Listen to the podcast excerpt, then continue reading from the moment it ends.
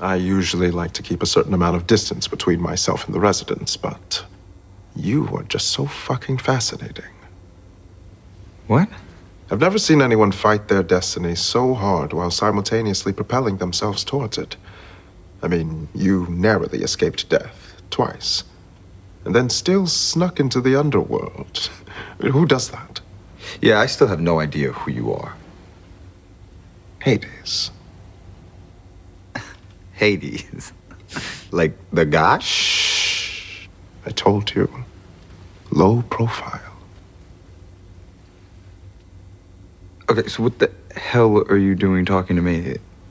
Look, is this about the Metro? No, it's not about that. It's much more big picture. Let's talk about your future as a librarian. Or not. This is about that quest, isn't it? Let me tell you something about that. It doesn't matter. Easy for a god to say. Spoiler alert magic always comes back.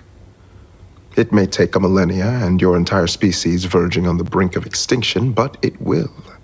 Because ultimately, magic's a carrot gods use to keep humans in check. Oh my god, I love that clip so much. He's so amazing. Um, hi everyone. Welcome back to Physical Kids Weekly. I'm Clara. And I'm Danny.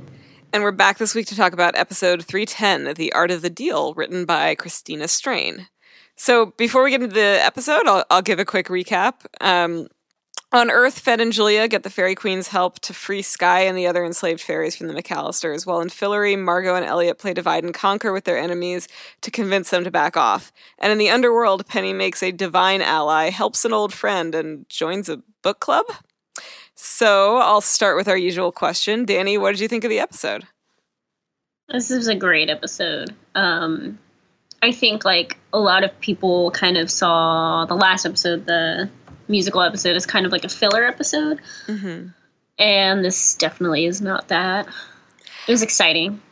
I feel like the the musical episode did a really good job of like bringing just some some like happiness and light back because we had like a lot of heavy episodes and this one is heavy Mhm. too but it feels like it was a good it, like it was a good transition through that like do something really fun and then like get deep down and like murder a whole bunch of people Yeah, I feel like that was a delightful dark. I feel like people wanted that. So yeah yeah i mean it was both hard to watch and very satisfying to watch which is kind of a tough combination to to pull off um so yeah we should we should get down to it and the first thing that i have up on my docket to discuss is hades because i fucking called it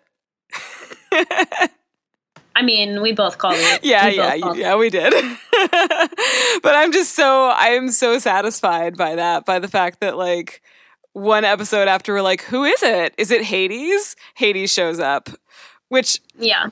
i mean i guess that doesn't necessarily absolutely mean that he's the one like pulling the strings for the quest but it sure seems like it especially if you take into consideration that Demon Todd was like, I only listen to him. He's like the only person I would do it for, and it's like, why would he do that for anyone other than Hades? well He's i a think demon. it has to be somebody who's like a big fucking deal. But yeah, I mean, like for a demon, it makes a special kind of sense that it would be Hades.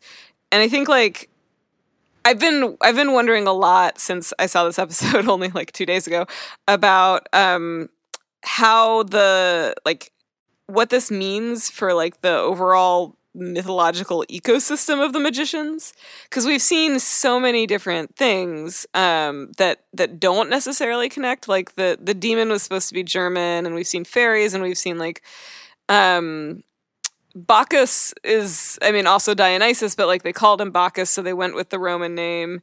Um, and like this is the first time where you have two characters who we've met, uh, OLU, who we've been told is Persephone, and uh, Hades, who like exist in the same story. hmm So I don't know. I mean, did you have you been thinking about that? Have you been thinking at all about like the the mythology and where it's going? I, I definitely have. Um, as you know, I've tweeted you a couple of, of my theories, and I feel like our our Rafe theory just keeps expanding. it's true. I'm like, but like, who is he working for? He's got to be working for someone. I don't know if it's the fairies anymore. oh, that's right. You texted Um, me like, was it? It was this morning where you were like, "What if Rafe is um like a a sleeper agent for Hades or something like that?" Right? Yeah, like a god. Like he could be a god. He could be. Um, and I threw out Apollo, and the only reason I threw out Apollo is because Right, he's the one that does that shit to Cassandra, and she's already a part of it. So Right. So actually, why don't we why don't we do like a kind of quick recap of some of the like major myths that we think are involved? So I mean, first, just the like Persephone and Hades one is is I, pretty straightforward. So um, Persephone is the daughter of Zeus and Demeter, um, and Hades kidnapped her to the underworld. And I'm trying to remember like what else is salient about that. She becomes the the queen of the underworld, um, mhm. and this isn't really part of the like mythology per se but like there's a lot of there are a lot of sort of like cults around um around uh Persephone in in history there's like all sorts of weird artifacts that sort of show that, that she has a very there's like a That very would- particular goddess worship of her that would make sense considering like OLU in Yeah. general, and, and in the books how they worship her and Yeah, exactly. Um and I think like was does Hades does he rape Persephone? Do you remember that? um yeah Yeah, yeah he does. that's what I thought. And so there's there's kind of a like symmetry between the story of Hades and Persephone and the story of who the um, of Julia and Reynard, who in the Magician's universe is Persephone's son. So there's this weird like cyclic shit going on. Hades is kind of always been sort of more of like not necessarily a villain in mythology, but kind of like an anti-hero. Mm. Um, a little bit of both, always straddling, because it's like he is kind of given a shit hand as far as being a god. Um, always that ends with like his brothers. Yeah.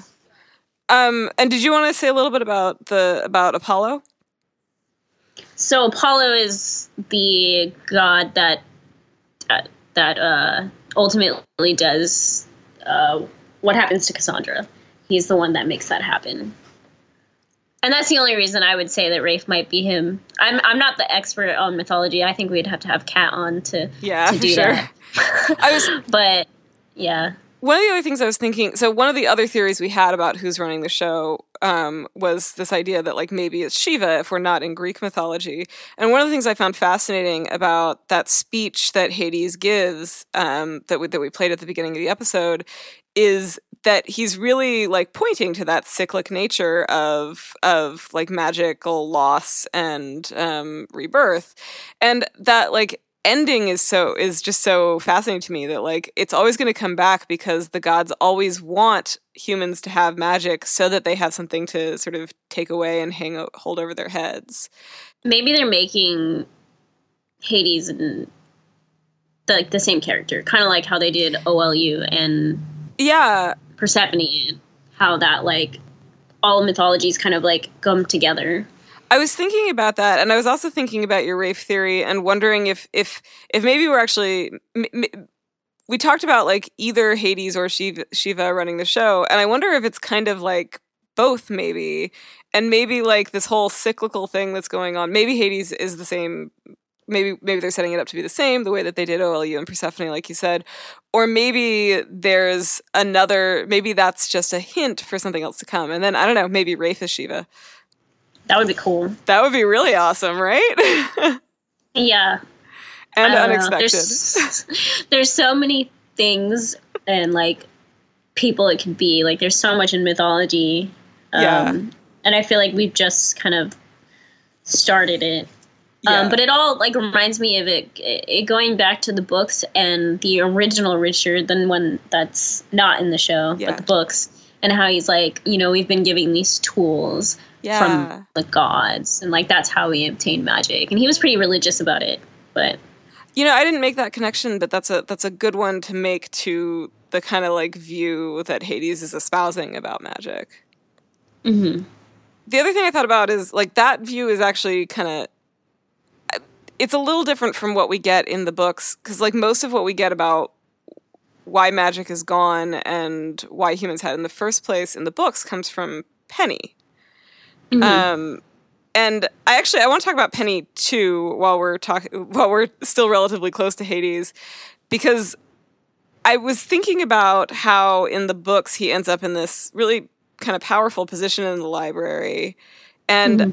I was kind of wondering if like him, you know, he's joining the book club or whatever, but like if him accepting his fate and sort of deciding like deciding to double down on on being dead and not to like pine forever after the life that he had is the first step toward that. Probably. I mean, he becomes a like a literal master of it's the order in the book, right? That's yeah, what yeah. call themselves.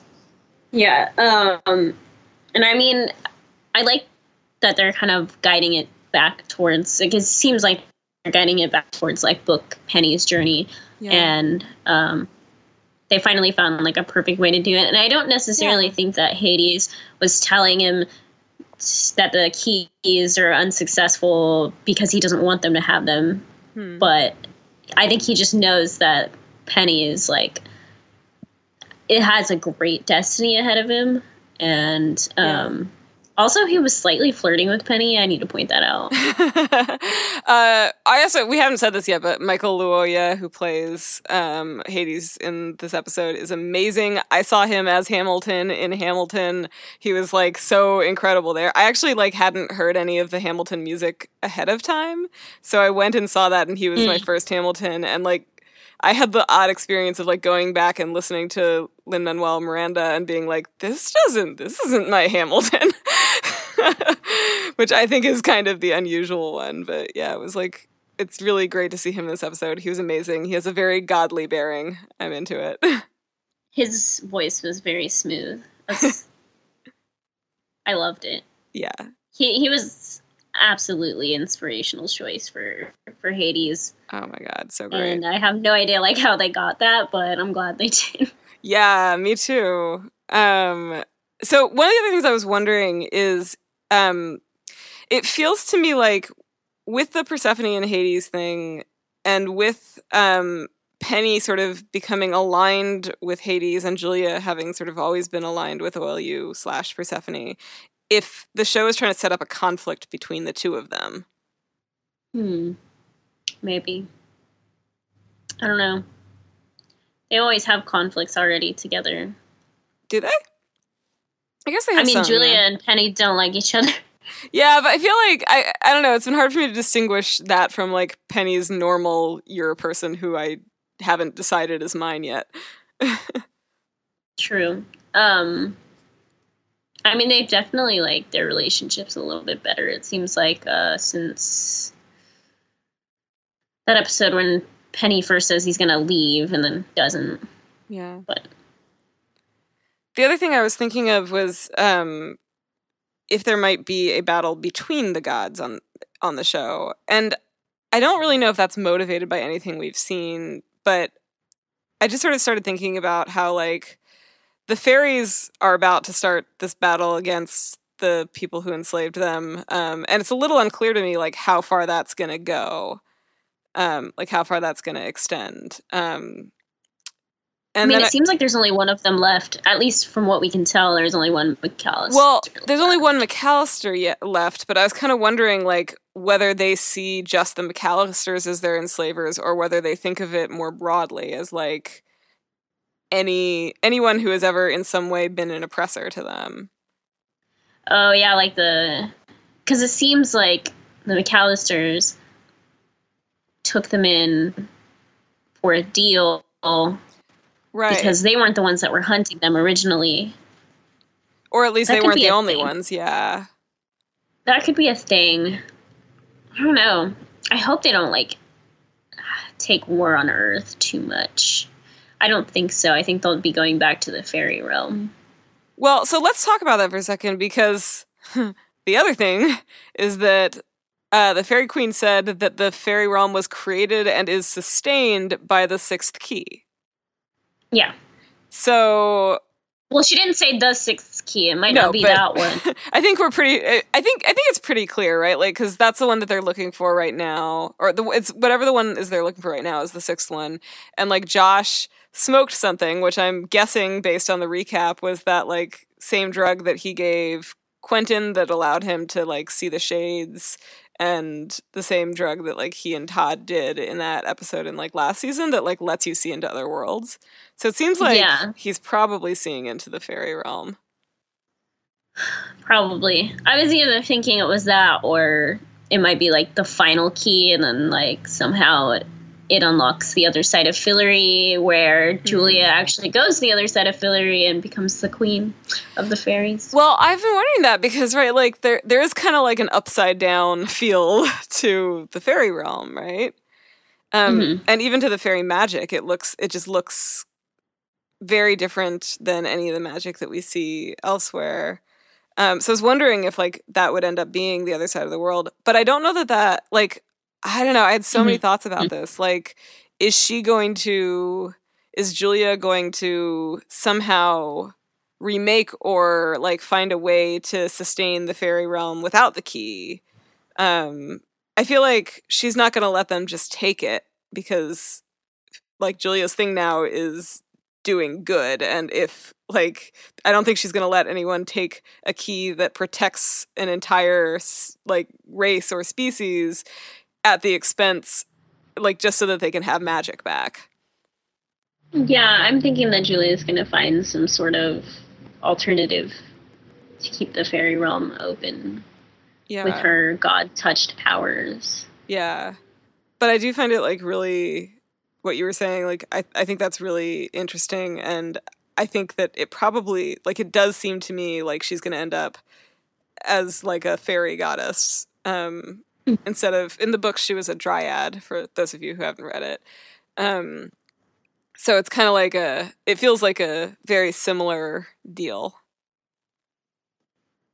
mm-hmm and i'm thinking that unfortunately the fairy queen might die oh i hope not why do you think she's gonna die I don't know. I feel like that would be the only way that Julia would be able to become the queen would be if she died. I don't think they really step down. That's how it works. Oh, well, I wasn't necessarily thinking that she would be the queen. I don't I feel like I don't really know exactly yet how it would work, but you might be right. That's certainly easier.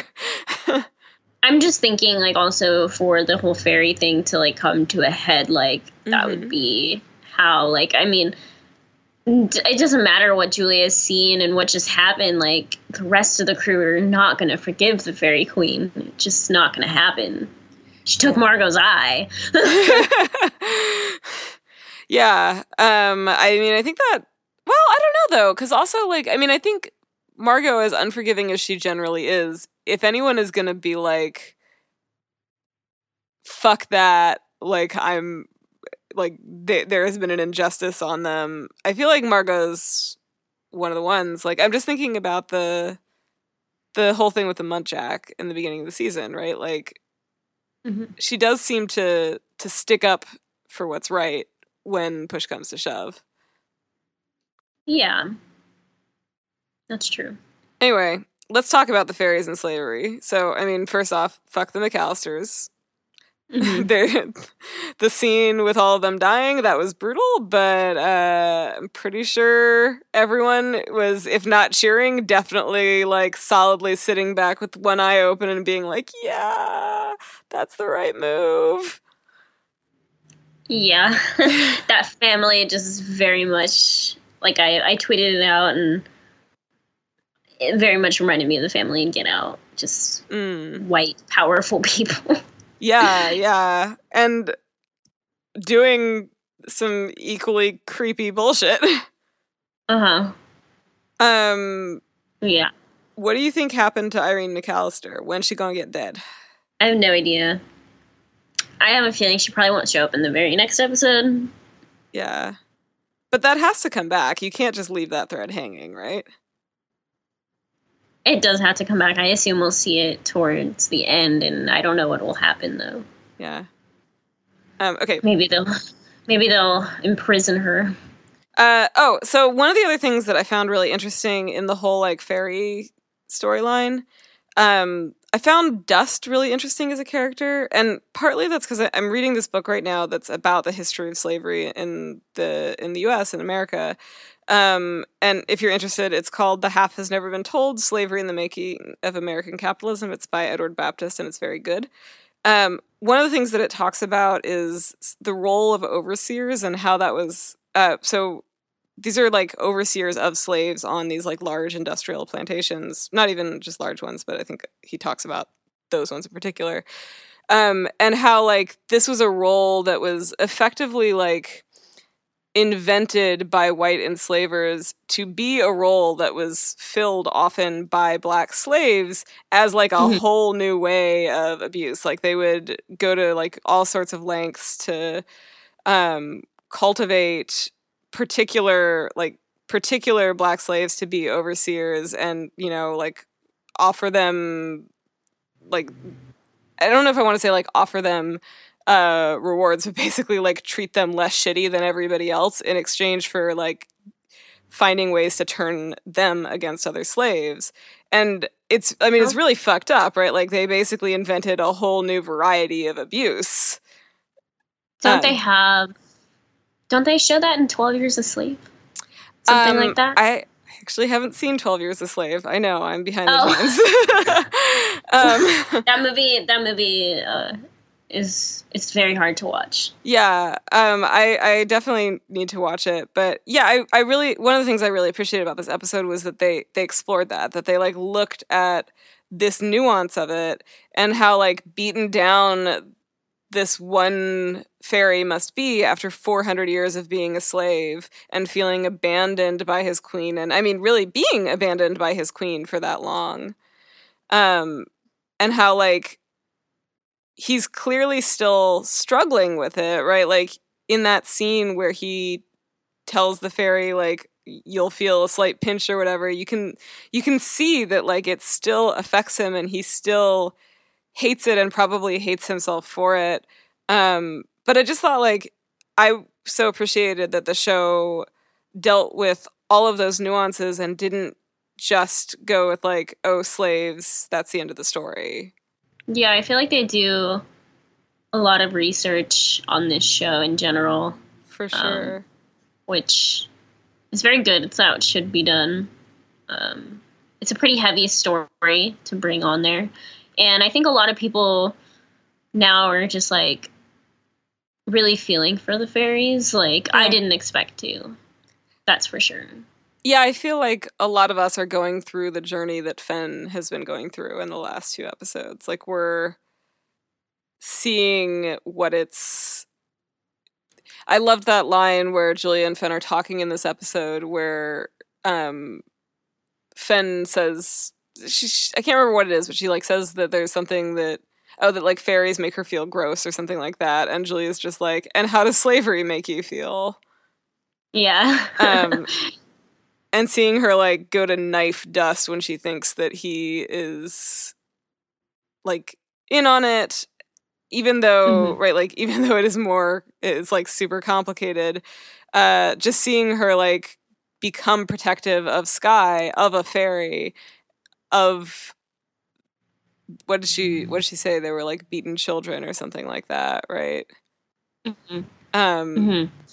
she said that they were like innocent children and yeah uh, and i think obviously she's replacing like her own daughter with with sky in a, a little bit psychologically mm. at that moment but of course she's doing the right thing yeah. And I love how she was basically just like, well, we'll do it without you regardless. Like, yeah. We're going to find a way. Yeah.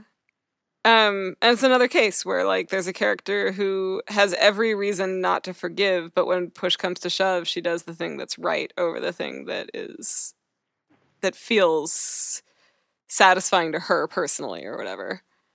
Mm-hmm. Um okay, so I guess we should. There's a couple things I did want to mention about Fen. I don't really have her on my list, but I do want to just mention that like Fen with a cell phone is like my new favorite thing. I was like, of course Todd showed her what emojis were.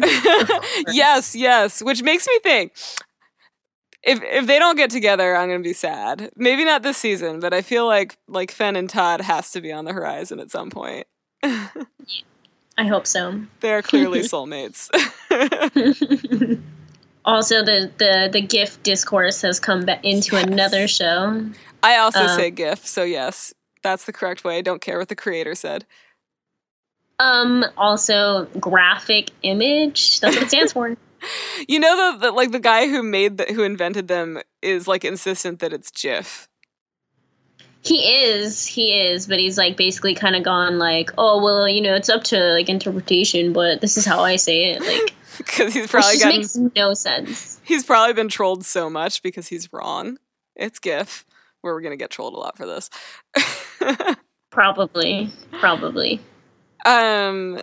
Yeah. So. Uh. I th- oh, the other thing I sort of wanted to mention, we were talking about this a little bit, and I almost forgot. Was like okay, so update on Clara's theories about like Fen and um the key. So the next episode, this is out there, so I feel like I can say this. The next episode is called Oh no, it's is it two down? Which one? One of the episodes coming up is called The Fillorian Candidate. It's either the next one or the one after that. Um, and that is like I mean, it's a pretty obvious reference to the Manchurian Candidate, which is uh, this old movie, and then there have been a couple remakes. It's kind of like the original sleeper agent story, where I think the the like presidential candidate is a sleeper agent. Um, and so I, as you know, I have been thinking that Fen like maybe is a sleeper agent, or if not a sleeper agent, she like there's something going on with her that like is more complicated, and she is she plays a larger role in the quest than I think anybody knows. And now I think like the like with Julia and Fen having sort of earned the fairy queen's respect um, it seems like they're both going to have to play a pretty big role in getting that key from the fairy realm. Yeah. Hmm. Well, I still think that you know Rafe is the sleeper agent, in however way he's gonna come in. Something's going on with Rafe. We have we. It has been how many episodes since we've seen him? Just too many. Yeah, obviously. Some, and I'm I'm upset because it's like, I mean, we're gonna have a really good reason. They're really good at like bringing people back and having a reason. Like mm-hmm. obviously, Josh yeah. in the last episode, everyone was like, "Where is he?" Um. So. But yeah, I've been missing him this season too, especially because like so uh, we will be having Sergio on the podcast soon, which I think we're both really excited about. Maybe Danny especially because of this season, because she's got so many questions for him. I really do, and I hope that they're answered at least in the episode that we have him on so that I can talk to him about it. Yeah, but we like I reached out to him right it was like right around when the premiere happened and we're like, "Oh, we should have you on this season." And then he wasn't on any episodes. And so like 3 or 4 weeks ago, I sent him another message and I was like, hey, I'm sorry I haven't reached out to you. We don't know when you're coming back. mm-hmm. um, and I can't say when he's coming back, but uh, I was assured that he is, so we can have him on. Um, but yeah, like he's been gone too long for something not to be up. Mm-hmm. Exactly. um, okay, so the other character that we need to talk about, clearly, I think, is Josh. Josh is the best. he is really hilarious in this episode. I know. I like he's like stuck, just like with two children, just fighting over their relationship or lack thereof at this moment. And it's just I've been there. I feel like everyone's been there. I've been in Josh's shoes. just like mediating between. he's like, I just came to have fun, and it's not fun. I really loved him on the Muntjac though too. yeah. Um so yeah, he's hilarious in this episode. He is the one who who actually figures out why they can't find the key and where it is because drugs, so of course. Um and then there's this like really before that there's this really heartbreaking moment where like he's been back for a whole episode and nobody told him that Victoria died. Victoria, who they they knew, right? Like they knew that at least Quentin knew that Josh had a relationship with Victoria because he was there when she chewed out Poppy. Yeah, he's just too busy worrying about his like relationship drama with um with Alice. Always just, perpetually. yeah. Um speaking of the relationship drama, I about cracked up when Julia was just like hovering in the bag and was like oh, trying oh, yeah. to be quiet like Oops. you actually reminded me because I thought of it at several points after I watched it the first time of one of Josh's lines. What was it? The snoop and poop voices? Yeah. I love that. Um, but okay, so now that Victoria has come back up, she's got to come back, right? I mean, the popular theory out there is that, you know, Harriet had magic when she went through the mirror, and they didn't know that. Yeah.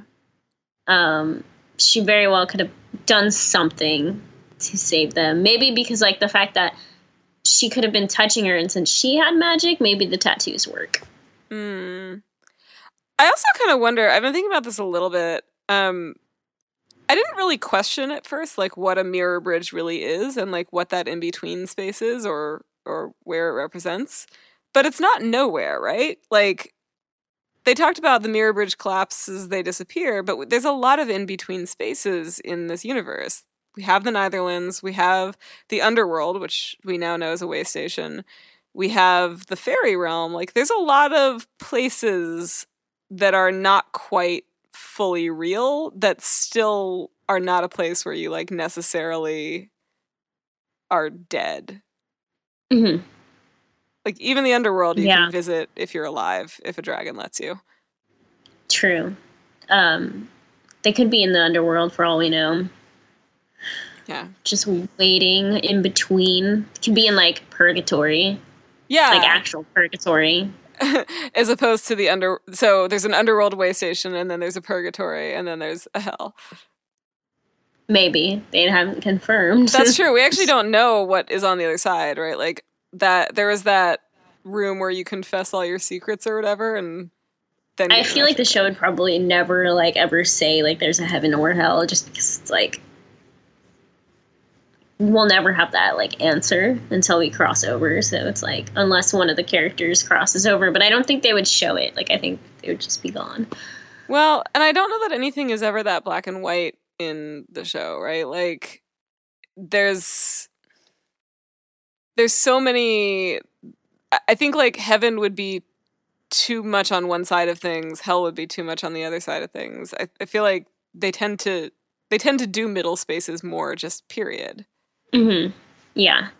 Um, okay. Anything else you wanted to talk about in this episode?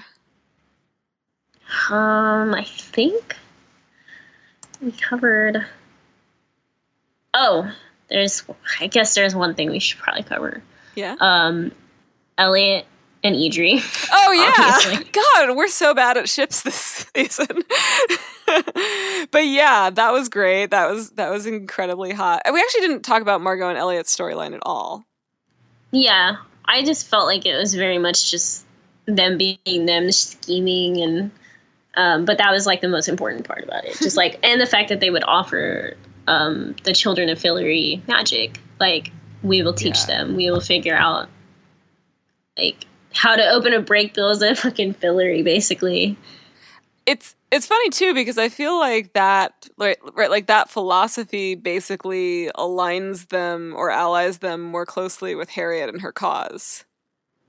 Right? Yeah, like that's more about making magic democratic and not having it be a thing that is is just for the select few. Mm-hmm. I wonder my brain is like going all sorts of places in this, but I wonder how that's going to fit into the whole God thing too, right? Like, because if the gods are using it as a carrot, it might be that they're trying to like mete out. Oh shit, I'm having so many theories. It might be that like the gods only want to give it to certain people because they want to control it and they want to like keep that imbalance of power, right? Like the gods are sort of maybe thriving off of the fact that there's like that magic creates this like upper class and this lower class um, mm-hmm. among humans and like gives that like through that gives them more control. And if that's the case, then remember when we did the fan theory special how somebody was talking about how like they thought maybe the librarians were fighting against the gods. Maybe that's not it. Maybe the librarians are like protecting what the gods want. Maybe.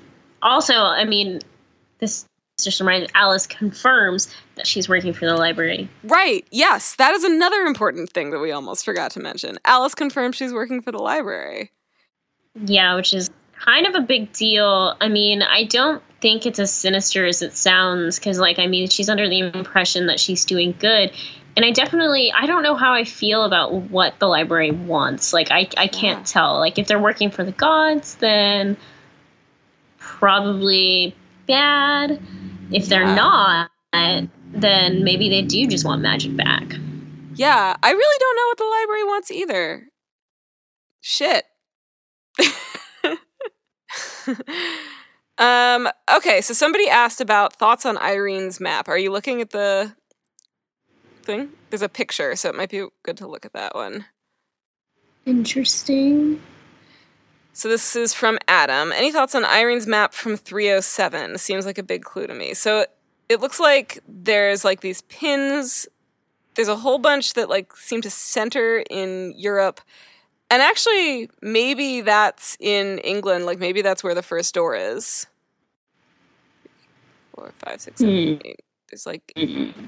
nine strings leading out from it. So it can't be the keys, but it could be something else. If Irene, so given that Irene is like a fairy enslaver, my first guess would be that those are about like places where they know fairies are on Earth. This could also not be Irene's map, and it could be because she's stationed at Brakebills now, and it could have been Dean Fogg's, and this could be where the schools are. Oh, that's true. Um, you're right. That could be that could be Dean Fogg's. Um, because I'm thinking because I see one way down south, and it's looking like it could be Brakebill South. Yeah, um, and I know that there's plenty of magic schools, except the only weird thing about that is just the strings, because there's also just a lot of like pins as well. Well, and I guess the another big question is why is the like center in in, in England?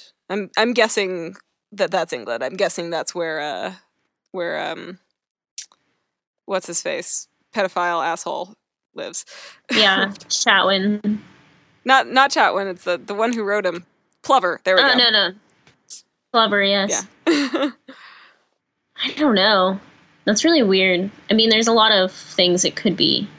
Yeah. I, I'm not not thinking it's Irene's though, because she just kind of like took over Brakebills and hasn't really changed anything. I think you're probably right. I think you're probably right that if that is at if that is at Brakebills, that it's probably Fogg's. Um, the other possibility. So you remember in the books, he has a globe that like lights up to tell him when somebody does magic somewhere. Yeah. Um, I'm wondering maybe if that's the equivalent of that. I feel like the strings also kind of don't quite fit into that, but yeah. Um, okay, so next question. Kim asks, she, she wants to know what our thoughts are about Penny's higher calling. So, what do you think Penny's going to be? I mean, it's the books, it's the order, it's that's that's it. Yeah. So, Kim, if you haven't read, if you haven't read He's the books, following that destiny. If you haven't read the books, in in them, um, Penny joins the library in, in sort of a different fashion, um, and he ends up sort of running this this thing called the Order, which basically they protect magic. They sort of cultivate it. They keep an eye on the gods. Um, all that sort of stuff. Is there anything I missed in that? No. So there's a possibility. So we think it's something like that. We're not exactly sure how it's going to play out, but um, especially with him sort of aligning himself with Hades, it seems like he's going to be kind of a, a god's errand boy. Yeah. Um, all right. This one I think is one that you'll like. So somebody, Miriam asks, has anyone else noticed that Julia's hedge witch tattoos have disappeared this season? And asks if we think that's a continuity error or a side effect of magic going out. I mean, I'm not sure. She could have potentially removed them. I had, I have two thoughts about this. So I don't think it's a continuity error. Um, because the show is meticulous about um, about uh, sort of scene setting and, and um, all those little production design details.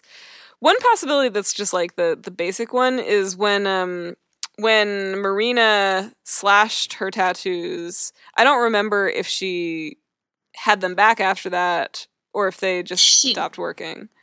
She does because She does. She has to still have them because um, Kady's mom like flashes hers and Hmm. and they're still slashed out, to like be like, oh, we have like the same thing. Yeah. Um, she, I feel like she might have either potentially gotten them removed just to not remember them, Hmm. or, um, or maybe we just haven't seen that part of her arm in a while. I don't know. She wears a lot of long sleeves, That's true. Like ninety nine point nine percent of the time. Um, plus, it's like on the inside of her arm. So if she's not showing that, like maybe they just Yeah. haven't shown. Another thought is that maybe maybe OLU removed them or maybe she removed them herself, right? Like she she has magic and she seems to be I mean you talked about her getting them removed, but like maybe that's a way of her healing herself, kind of like you were saying. Yeah, like she might have removed them magically rather than actually doing them in a in a hospital. That shit hurts. Yeah. Um Logan asks or Logan demands, "Give me all your book club conspiracies." I don't have any, to be honest. The only thing I have is that the book club is connected to the order. That's that's really all I got. That's what I'm assuming. hmm Though I also kind of wondered one mm, one thing I'm wondering as I'm thinking about this is if the order actually exists right now, or if Penny's going to create it, basically, since he's sort of like since Hades hasn't really talked to anybody else. And Hades wanted him to bo- join the book club. Maybe Hades gonna like. tr- Maybe Hades is gonna try to get him to form it through that. Potentially. Could be cool. That's that's my best theory on short notice. Yeah. Um. All right. I think that might be everything. The only other thing we have is uh best argument for the fairy queen. Uh, she had ten episodes of being a dick and one episode of marginally redeeming actions. I would say that her actions were a little more than marginally redeeming, but I do think that it's.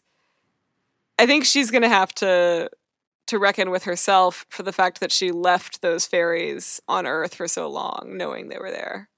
Mm-hmm. Yeah. I am I am really curious how the like breaking the deal is going to make things shake out though. Yeah. That was some intense blood magic she did too. Yeah. Have we seen that sigil before by the way? I was it is it the one that like we see in in one of the keys, the one one of the ones we haven't seen yet? I don't know. I'm Maybe. look- I'm going to look up the seven keys really quickly.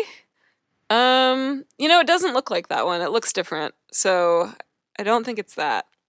It is interesting though. Be curious to learn more. Okay. Uh that's all for the episode then, I think. Um so then we have fashion. Did you have anything on fashion? I don't have much, but I Eliot's like dress that he wear is wearing with pants underneath is great. yeah, I um It's like a robe, I guess, a robe. I really liked Margot's outfit too. Uh, I I didn't like catch all the detail, but it looked kind of like I, I liked that it was like a tight bodice up up top, but like kind of a mix of like tough fabrics and lacy things. Yeah. I'm trying to think like Julie's been wearing more blazers. She's wearing a blazer again. I love Julian blazers. She looks good. um Yeah, there wasn't a whole lot of fashion in this episode. Well, and I think I also just because we we got it so late, um, I ha- didn't have didn't pay as much attention to that. Also, I was like super absorbed in the performances. I did notice a couple like little art department touches though. Um, in the library, the biggest one was the rug with that like zigzag pattern that's from Twin Peaks. Um, Mm, yeah. Yeah, and especially with the the log lady reference with Fen earlier in the season, it seems pretty clear that that must be intentional. So I'm, I'm going to be on the lookout for more of those. Yeah. There's also, you know, I I hadn't thought about it as like more than a fun thing, but like in twin, right, like the way that the original Twin Peaks ends up. Spoilers if you haven't seen Twin Peaks, but also you've had like 30 years. Go see it. Um, Has it been that long already? I I think not quite. It was like 91, but it's pretty close. um, but yeah, like the way the original Twin Peaks ends um, is like it turns out that there is kind of an upside down, right? Like there's a there's the Black Lodge where there's like an evil version of Cooper and um, every everyone talks backwards. It's a little more complicated than that, but you know, look it up on the internet, you'll see what I mean. Um, and that's where that rug is. Um, so like the whole like two worlds thing and like this kind of like flipped upside down thing uh makes me wonder if like that early reference was a clue to everything that we've been seeing since then. Maybe. I mean, I'm sure they, they take just from so many things. Like, um, the writer of the episode was talking about how she um, was inspired by the cat bus from Totoro? My Neighbor Totoro for the the underworld um, big giant pig thing that they're talking about. Oh, so it's like they take they take from everything. Um, I, I'm still swear that in the last in episode eight that they they took the, all the blood magic from um, Fullmetal Alchemist because it's a big thing about philosophy and equivalent exchange, which also ties in with religion as well. Oh Uh, speaking of blood magic, sorry, I'm going back to like this is not even this episode, but um, a lot of people have been asking if we're ever like when is the vial of blood that Quentin gave the like woman the random like uh like fairy tale woods woman in the first season when that's going to come back into play. Do you have any theories about that? Because we've seen a lot of blood magic in this season.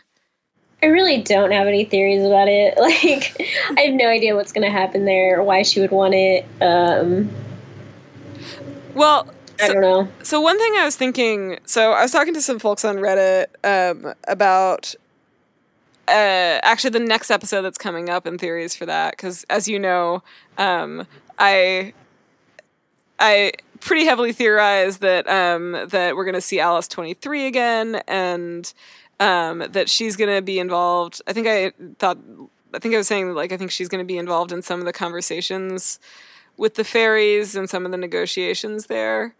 Um, And how are they going to do that, though? yeah, so I'll I I don't know how all of that's going to work. I can I can read you what I said. It was basically um so one of the things that I one of the things that people pointed out was in like promo photos Alice in that promo photos from the next episode Alice is missing three fingers just like Alice 23 is. Um Yeah. and in the Tesla flexion, when Quentin asks her about it, she says it's like the least of the things she lost trying to figure out how to retrieve or fix her Quentin shade. So we we know that the Fairy Queen has this penchant for taking body parts, like Margot's eye and Fen's foot. Um, and oh, yeah. right, so I was wondering if maybe that's where Alice's f- fingers went. But now that I'm thinking about it, that might also be where Quentin's blood went. To the fairies? Yeah, if not directly. I mean, she she didn't appear to be a fairy, and as far as we know, he ha- he doesn't see them. But I also don't know that he's been in a position to see them at any point. Like, I don't know if he's been anywhere where they've been. Um, I don't think she's a fairy, but maybe she gave his blood in exchange for a fairy deal. Yeah, that's something that I was thinking about as well, and that could be really an interesting way to like bring that thing back that has been gone for almost two seasons, um, and also like tie all these different threads together. But yeah, Mhm. like, what the fuck do you think the fairies are going, or the fairy queen wants with all those body parts? Hmm. I don't know. Maybe for some like kind of crazy spell. Yeah, I think somebody who responded had like speculated, and I think this makes sense, but I, I still don't know why that they were going to use it to like make something, like make a person type thing, person shaped thing. Ew, yeah, that could also in line with like anime for sure because like equivalent exchange, like Yeah, they could definitely make like a human or a, a fairy or something or like a of- magic Frankenstein. that would be monster. disgusting. I kind of hope not. But But yeah, I feel like I like that was the first time that I in that conversation was the first time that I thought about the fact that they were taking all those body parts as more than just like some grotesque thing. yeah, Anyway, back to not fashion fashion section. Uh the other thing that I want to mention were just like this. I really loved just seeing the sheer volume of books all over the library, especially after having Olivia tell us that like they read they like would steal those books and read them that they're all that they're like mostly real books um and then i just loved that the the like ticket out of the underworld was a metro card it just seemed like so perfect given that the underworld is like this embodiment of magical bureaucracy yeah, that was pretty funny. Um, kind of made me think of like Harry Potter and King's Cross Station, and how Oh, King's yeah. Cross is also like an in between as well. yeah yeah okay um shall we move on to mvp Let's do it. All right, so uh, my, mine's a loaded question. Uh, Candis Cayne is my MVP, and my loaded question to you is: Is there ren- really any other option? My only like quick thoughts were um, like before like the end of the episode was like Hades. Yeah, he's. I mean, I Michael's mean- great. Yeah, um, Brittany. Oh my god, Brittany was amazing. oh my god, she's so fun. Um, but other than that, I was just like Candis like the whole time. She she's incredible. She's like absolute perfection as the fairy queen. Yeah, and that monologue is perfect. And actually, since I have it, why don't we just play that monologue right now before we before we give our our ratings? What do you think? Sure. All right. Though we've been separated by time and great distance, we are the same. We are spun from divine inspiration. Blessed. We are the living embodiment of magic. So I've come to restore your strength, to help you understand the glory of who you are. Your suffering is my suffering. Your injustice mine. And when we are finally free, we are going to hunt down every last living slaver, gouge out their eyes, cut out their tongues, and hang them by their own entrails. And they did. They sure did. All right, rating time. You want to go first? Um, I'm gonna say like a nine point five out of ten. That's what I had at first, but I was like, who am I kidding? I just want to give, like, the only reason I want to give it a 9.5 out of 10 is because I've given so many 10s this season and I'm starting to feel bad about it.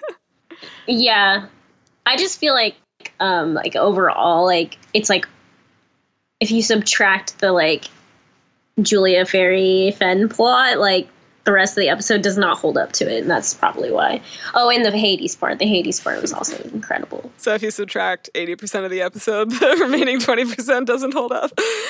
Yeah. yeah, I guess it's I guess it's fair to knock off half a point for that. Um, I really did love this episode though. It's so great. It's uh, really solidly written and acted, and the I mean the shots are gorgeous. Like the library is amazing. That dinner party scene is like really beautifully lit and shot. It is solid. True. All right. True, true. Any last thoughts, or are we done? I think we're done. All right. Thanks to all the listeners who tweeted at us. Um, and thank you just for joining us and listening this week. Remember to subscribe and rate us on iTunes. The more positive ratings we get, the higher we show up in search results, which means more fans can find us. And as always, you can follow us on Twitter or Facebook at Physical Kids Pod. Bye. Bye.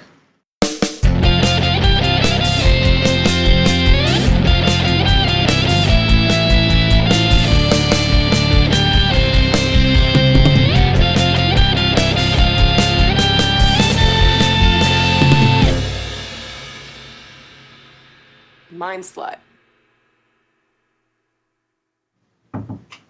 You're stuck in here now.